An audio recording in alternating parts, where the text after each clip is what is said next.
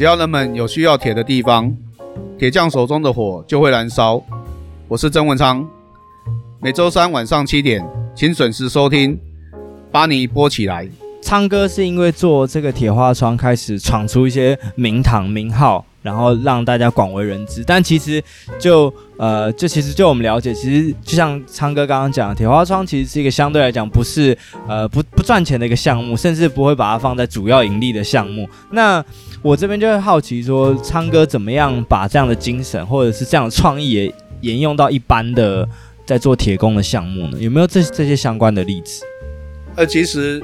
我从以前我是经营部落格，对，我是做网络，然后因为部落格关系，因为网络的关系，其实网络帮助我相当大。那其实我们在网络的搜寻率是相当高。你如果搜寻铁剑的作品，比如说铁铁窗啦、铁屋啦、铁皮屋啦、铁楼梯、铁扶手，你一定会找到我们家的。那后来因为网络的关系，我也出了一本书《做铁工的人》。然后除了做做铁工的人这这本书，我们后来也经也上过媒体，也拍过一些广告。那后来铁花窗其实是我最让我觉得惊讶的一件事情，因为它其实是我无心去做的一件事情，因为我从来没有想到它可以帮助我，让我知名度可以再窜升起来。因为呃，因为我刚才有讲，它的对我铁花窗对我的理念来讲，它其实是。我前辈留下来的一个很重要的一个作品，我必须强调这个东西，因为你大家可以想嘛，像木作，它可能有一些木雕什么一些建筑物啊，你会觉得说啊，哪个那个庙宇是那个什么什么做的？对，那石头可能什么朱明啊，或者是一些大师做的。那铁工呢？铁工有留下什么东西可以让你讲的？我我来想一想，铁工的作品，以前前辈留下来的，大概只有铁花窗吧。那这种东西已经失传了。已经失传了，现在年轻人不会，那老的人因为价格的关系，可能他们也没有舞台可以表现。那我今天如果有这个机会去把它让唤起大家对这个的记忆，或者去把它重新找出来，我觉得对我来讲是一个很有意义的事情，而且我觉得那是一种责任。我觉得我有那个责任，因为我在在在台前，所以。我就试着就是说尽自己的力量，就是说这个理念一直支撑我。人家只要找我做，其实我都不会推却。对，所以我就是一直在尝试这种东西。然后真的运气也算蛮好，云林十三幅铁花窗真的也让大家看到铁花窗重新再回来。那我觉得这个是一个非常棒的事情，对我而言呢。对，嗯，那像。就像这个昌哥在工厂里面挂“坚持”两个字嘛，是对。那像铁花窗，其实后来我们其实看他后来有很多延伸的部分。那比如说像他在做一些中文字上的一些呃锻造吗？或者是切割的时候，它的难度是相对来讲是高的吗？还是？呃，其实用，其实我自己是一个非常爱玩铁的，嗯，那。我举一个例子，前阵子有一个业主，他委托我做一个英文字，呃，英文字体的一些排列。那他其实给我的一个图图稿是，它是一个单线条的。嗯。假设 A 就是用铅笔就写写一个 A 字。对。可是我觉得这样排出来不好看，我就把它做成一个双线条的哎我就让它更有立体感。那其实我们讲一件事情，其实这个时候成本跟时间是花了两倍的时间。第一个你赚不到钱，但你是为了什么做？为什么而做？我觉得其实铁应该会有更多的变化。我不喜欢就是铁就是这么呆板，所以我就用我的手上的铁，我就去做一些双线条的动作。哦，那它后来有一些中文字，我也把它做成双线条，因为我觉得中文它里面就是永字八法，它应该有一些勾勒。撇的动作，那我觉得你用如果用单线条用扁铁去做，你再怎么磨细也呈现不出那种感觉。把它做成双线条，那是最容易又直接的方式。所以我在铁花窗加了很多我的的想法。它因为我自己也很喜欢创作，这这虽然也是业主的创作，也是我的创作，所以。我当我我会得到业主的允许，我才去做这样的动作。那我会把它视为我是一个每个东西都是我一个很重要的一个作品。我觉得这种东西就是从以前我就是这样的个性的人。那我跟自己讲说，这种这种初衷啊，你不能忘记，你不能因为你现在有了名气，那你做的东西结果是背道而驰的。所以这种东西要坚持。所以我当时当当初我就是利用我的强，我就是用螺丝去拼凑的“坚持”这两个字。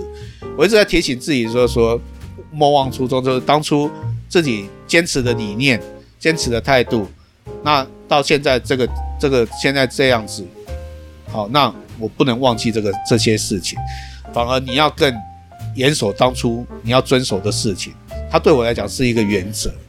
那你绝对不能忘，你要坚持下去。所以我一直在提醒自己。嗯，哎、欸，但是像昌哥刚刚讲这个英文的这个案件，我记得是一个做厨房的嘛。对对对。对，那他原本是给你单线的，你后来决定做成双线。比如说像这种，呃，想法的转变，或者是说这种美感的部分，你昌哥都是怎么样去培养，或者是怎么样去进修的？哎、欸，其实我在师傅在做的时候啊，啊，这个可能跟经验有关系嘛。嗯、他在放图案的时候，我就觉得说，哇。那么大一幅图案，然后里面那个英文是单线条，我就觉得有点单调，嗯，有点空这样，有点空，就我就觉得很空虚。这时候我的又在内心里又在挣扎，你要赚钱还是要完美的作品 这样子？那如果我那时候就觉得说做双线条一定是绝对有加分的，一定更好看的。后来我就就眼睛闭闭，我就说你就做双线条，然后师傅就做，果然。他真的又花了好几天，然后把这个我先做了几个英文字给业主看，业主就就是觉得说哇太棒了，为什么你愿意做这样的事情？明明就是单线条，你要做双线条，而且费用又不增加。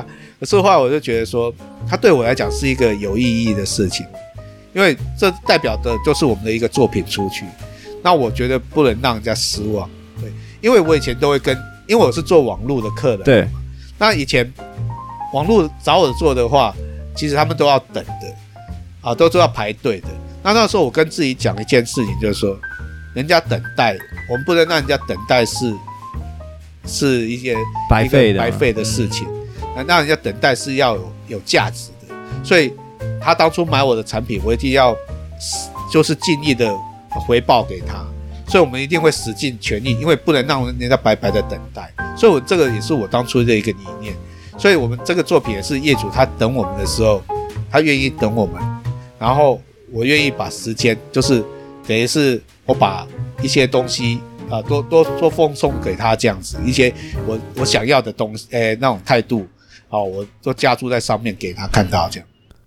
讲了这么多，口突然渴了，喝口茶吧。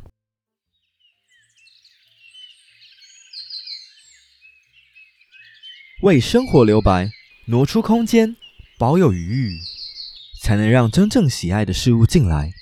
来自日本的极简现代绿茶，Kirin 生茶入驻 Barney's Talk。Kirin 生茶是日本原装进口的正统日式绿茶，以 Rich Green Tea 强调茶味浓郁但清爽的口感。啜饮一口，心随之留白。不能出门的日子也许有点闷，关掉脑海杂讯，放开纠结思绪。还给夏天应有的简单，一起喝口生茶，深呼吸。嗯，就是从我们前面几个例子，昌哥分享下来，我们会觉得说，在做这个创作跟利润的平衡之间，昌哥好像比较偏往创作的坚持。那怎么跟底下的师傅去呃沟通，或者是说让他们去也啊、呃、买单这件事情？其实我通常。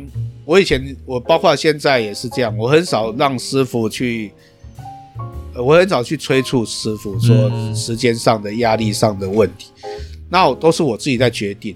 当然，我会面临到现实一些压力，就是说，因为你的坚持，然后你赚不到钱，但是我都会说服自己说，其实一个好的作品，呃，它真的需要时间来磨，呃，你。一个最完美作品就是不受时间上的约束，不受金钱上的约束，这才是真的一个。但是这是不可能的事情。但是我是尽尽尽力去做，就是告诉自己说，如果我可以办得到的话，我就是尽量这样去做，这样。嗯。但是这个这个真的是 很难的两难的一件事情。事情。嗯。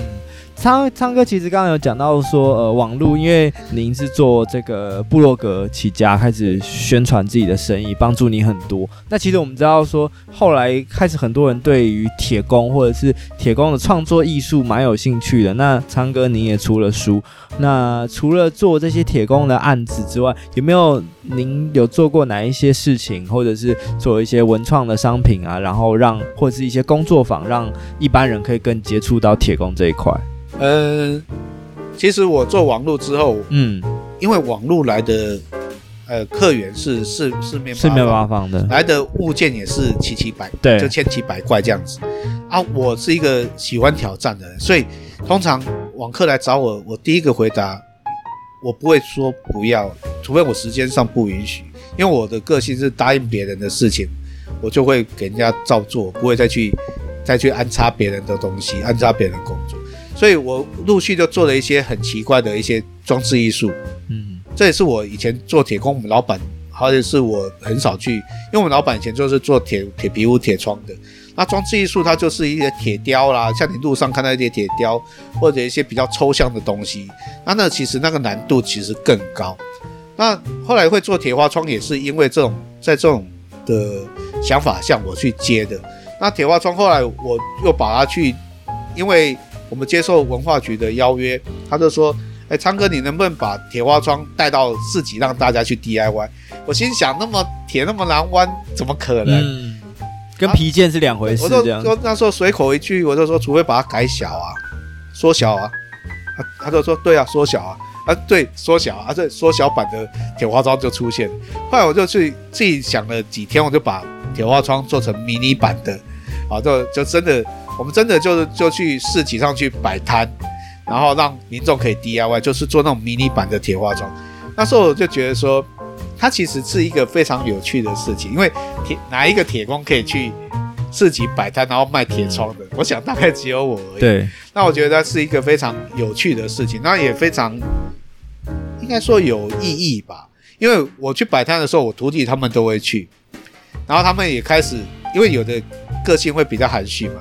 然后那天他跟我讲，我其中一个徒徒弟跟我讲说：“老板，我这这这一两天的讲的话，是我一点这两两三个月讲的话的量，因为他一直跟客人啊接触，然后他必须跟客人讲解。他本来是一个非常害羞的人，然后他客人当然也有女生啊或者什么，这时候他的个性啊什么可能就因此而会有一些改变。嗯那我也觉得说，其实他也是，这是从摆摊那边得到一些。”不同的应对或者是销售的技巧。那我们面到面对到些一些就粉丝啊，或者一些客户都说：“哎，我在脸书上有看到你，你们做的好棒啊！”这样，他们就给我们一些非常呃支持的一些一些语言，然后我们就觉得：“哎，真的就是收获还真的蛮不错的，就信心上啊。”然后我就觉得说：“哎，那我可以，那我可以持续去做这件事情。要不然，其实如果用金钱方面来考量的话，其实早就撑不下去，因为你做一次赔一次。”然后什么动力做这件事情？对啊，那也是因为有这些支持的的力量，那我们可以继继续支持下去这样。诶，但后来昌哥有开发一些文创商品，对不对？对啊，其实那个东西是自己的想法，嗯、就是念头就好玩嘛。我们做的一些呃，比如说那个手机架啦，或吊饰啦，或者是一些笔筒啦、花架啦、桌垫呐，其实它都戒指啊、项链啊。铁花窗其实可以做很多的东西，那就是可以因你的想法去做做一些做一些设计，这样我们也做一些可以吊衣服的壁架的这个衣架都可以做。那但但是这种东西市场其实能见度其实不高啦，因为大家还是会取决在在费用上面。嗯，那其实昌哥底下也蛮多徒弟，后来就自己去这个创业。创业或者是这个开枝散叶，那昌哥对于这个铁花窗工艺有没有一些未来的一些期待，或者是说对整个呃公司有一些未来的规划？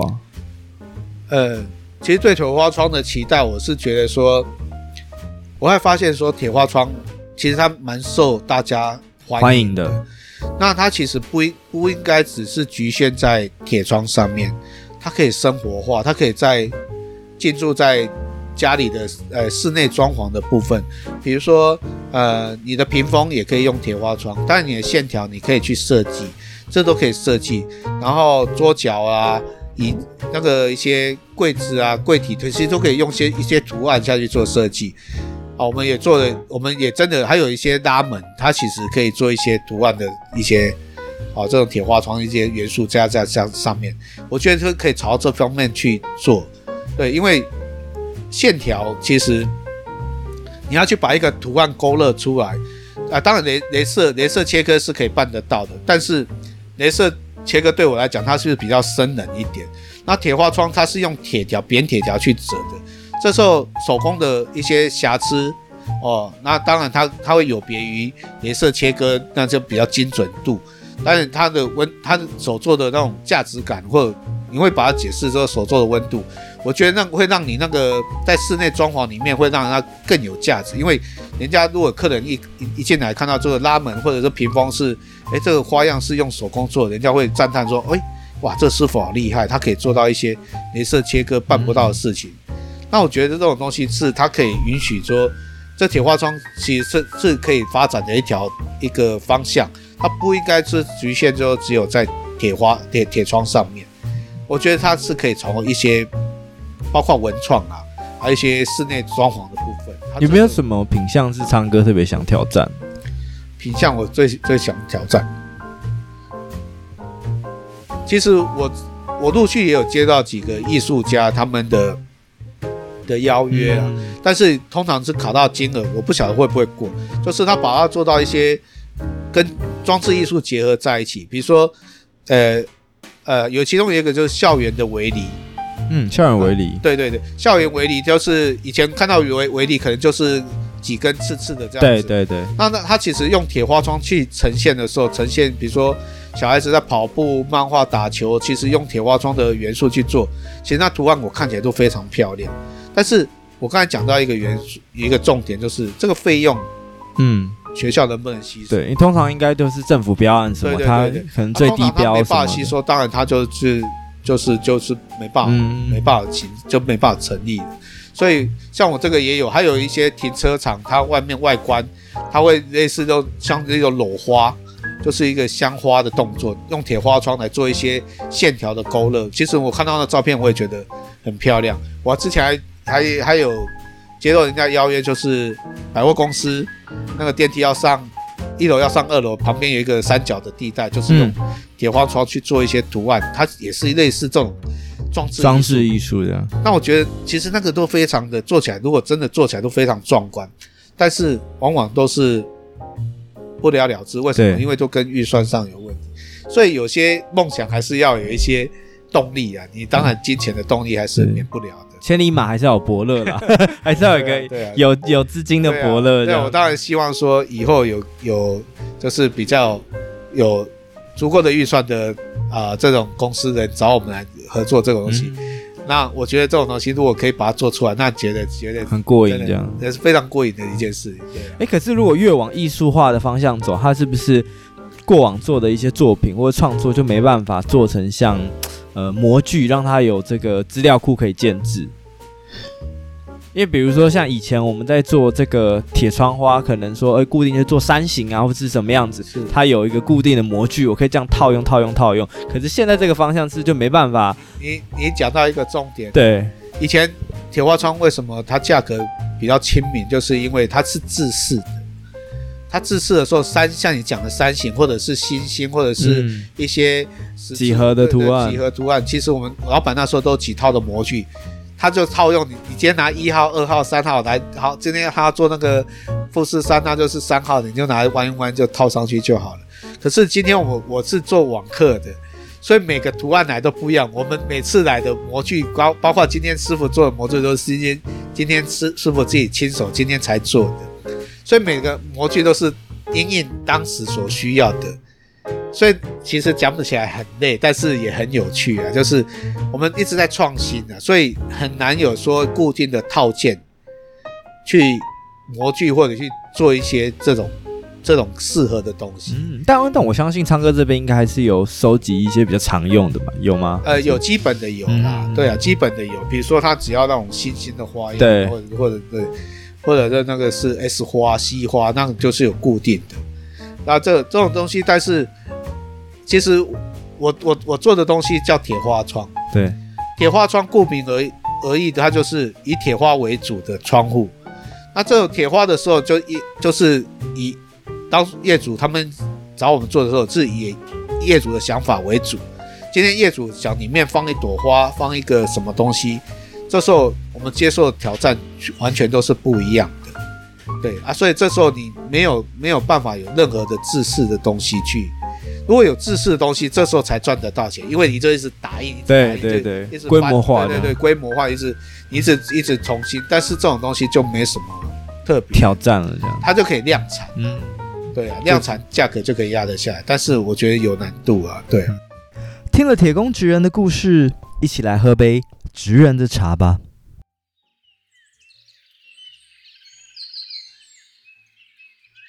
为生活留白，挪出空间，保有余裕，才能让真正喜爱的事物进来。来自日本的极简现代绿茶，Killing 生茶入驻 Barney's Talk。Killing 生茶是日本原装进口的正统日式绿茶，以 Rich Green Tea 强调茶味浓郁但清爽的口感。啜饮一口，心随之留白。不能出门的日子，也许有点闷，关掉脑海杂讯。放开纠结思绪，还给夏天应有的简单。一起喝口生茶，深呼吸。我们其实最后就是想要请昌哥分享一下，之前有看到这个台湾啤酒拍了一个形象广告嘛，找了一些职人，包括说昌哥，还有一些呃木作相关的一些职人。那最后想问一下昌哥，在这个铁工这块耕耘将近三十年的这个时间，您觉得这个成为职人的条件是什么？呃，其实我从以前年轻的时候创业的时候，我是从学徒开始干起的嘛。那我会去听，我当然旁人对我的眼光我都会去感受到。所以我在创业的时候，我就觉得说，我们的身为职人的条件就是你的穿着、谈吐。好，然后你的态度、你的技术，这四大要点是非常重要的。技术有，可是你的穿着、谈吐，其他三项没有的时候，其实人家不不见得会认同你，你是职人。为什么会这样讲？我举个例，假设你今天你家在施工，那你们家里面就你老婆在，结果来的工班全部都是，哦，可能是刺青，或者是不要说，啊、可能是穿穿着。不是那么得体，得体然后穿短裤，然后穿拖鞋，然后咬着槟榔，抽根烟，然后讲话是非常粗鲁，带三字经。其实你会认同他是一个非常有技术性的一个人员吗？当然，我们我们不能去抹杀这样有技术性的。但是我要讲的是说，今天我们要获得大社会大众对我们的肯定的时候，这时候你各方条件都是要具备到，包括讲话的穿着，好谈吐，好你的。你的技术、你的态度，当你都具备到的时候，这群这时候有一群人穿着制服，然后讲话都说谢谢您，好，那有什么问题都是用这种亲来，就是很和蔼的可那可亲的态度来跟你问候，这时候你会觉得他们是非常具有专业素养的，所以答案就出来了。所以我那时候这时候我在创业的时候，我就尽量把我的团队往这个方向去走。我那时候二十五岁创业的时候，我就那时候我就定做的制服。但当时做制服的非常少，可是制服给我的观感就是说，我们今天团队出去的时候，人家非是非常认同你的专业的，人家还会觉得你公司规模是到一定的程度，老板对这个公司是有要求的，所以我对这个方面我是深信不疑的。所以人家说，人要衣着，佛要金装嘛，所以你要懂得去打扮自己。你包括包括去外面，我都跟师傅讲，你抽烟。可以，你去户外去阳台抽，但是烟屁股都给我放在口袋。那你吃槟榔，好、哦，你吃槟榔，槟榔汁都给我吞下去，要不然就不要吃。我对其实是很机车，但是为什么呢？我都跟他讲说，你今天如果在我们工地，就算在铁皮屋上面，你吐了一口槟榔，或在他的阳台吐了一口槟榔，我跟你讲，这个伤害不是只有对你自己本身的伤害，也是对我们职业、对我们所所有的基层传统产业的一个伤害。因为为什么？你要说工人就是这么没水准，我讲的话很重，但是这这是事实，所以我不允许这种事情的发生。当然，这种你要今天，诶，会有职人这两个字是这几年兴起的，然后它是从日本那边传来的。那我觉得这个是职人两个字对我而言是非常的很好的一件事，因为人家都尊称我是一个职人嘛。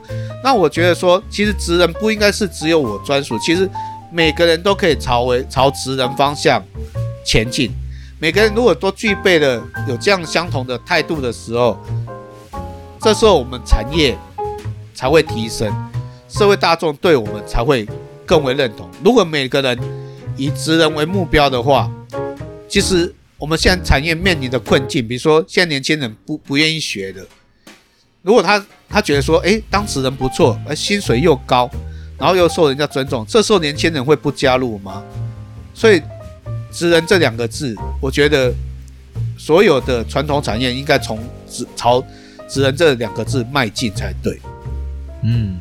好，我们今天谢谢这个永盛达金属的昌哥曾文昌，谢谢，跟我们分享了他在职人态度上的坚持，然后以及他因缘际会下开始针对这个原本既有的铁窗花，他把它升级到铁花窗的一些艺术创作，让铁窗花原本从防盗的功能进阶到了艺术，甚至是啊、呃、有更多的可能性存在。这些都是大家可以去做尝试的，不论你有没有定做的需求，或者是说，呃，你对这块有没有兴趣。可是我觉得这方方面面都是大家在探索艺术的时候可以去参考的一个点。这集的 recap 要跟大家分享的是自媒体的力量。我相信现代人或多或少都有在经营自媒体，那我觉得这个书中的 recap 就非常值得分享给大家。那这边就讲到说，诶，昌哥在因缘际会下发现朋友有在用部落格啊，或者是啊、自己架站的方式来行销自己的事业。那回去他就搜寻了一下，说，诶，我要怎么样来架这个网站呢、后来发现说，诶，回到这个两千年初的时候，架网站其实不是这么容易，唯一比较容易、比较省钱的方法就是写部落格。那从二零零九年开始，他就开始写了他的部落格皮克榜，一直到二零二零都有持续更新。我认为他有两个点非常值得大家学习，一个就是他的行动力与坚持。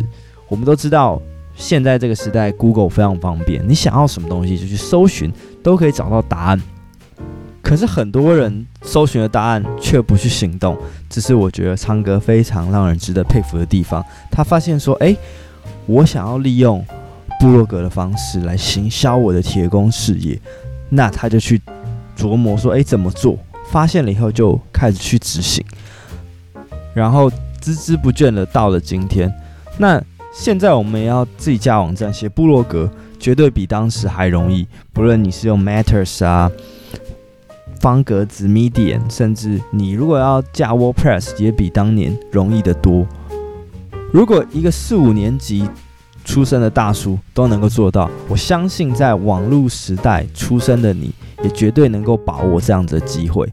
第二个是我十分钦佩昌哥，他对于网络的洞察，他把铁工的作品集以及点滴呢记录在部落格上面，让他接到了许多意想不到的生意以及合作。那一开始当然。如果你有写过文章或者是部落格，你都会发现说，哎，开始的境绝对是没有人要鸟你的。那怎么样去突破这个窘境呢？昌哥那时候刚刚讲了嘛，他在网络上搜寻怎么样去架一个部落格。那他那时候搜寻的地方就是知识家，没错，就是现在已经关闭的那个知识家。所以他就发现一件事情。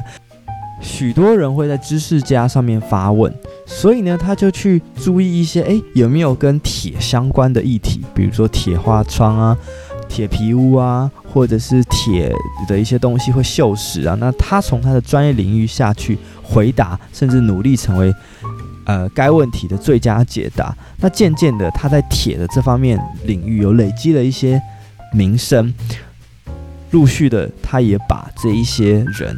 导流到他自己的网站上，开始了这些网课的生意，以至于到后来，他有了一些啊、嗯、客人慕名而来，甚至是一些合作装置艺术，都是因为看到他的部落格而开始有这样子的机会，以及奠定了他后续的影响力。这个也是我认为他能够成功从红海市场跳脱到蓝海市场的一个重要原因。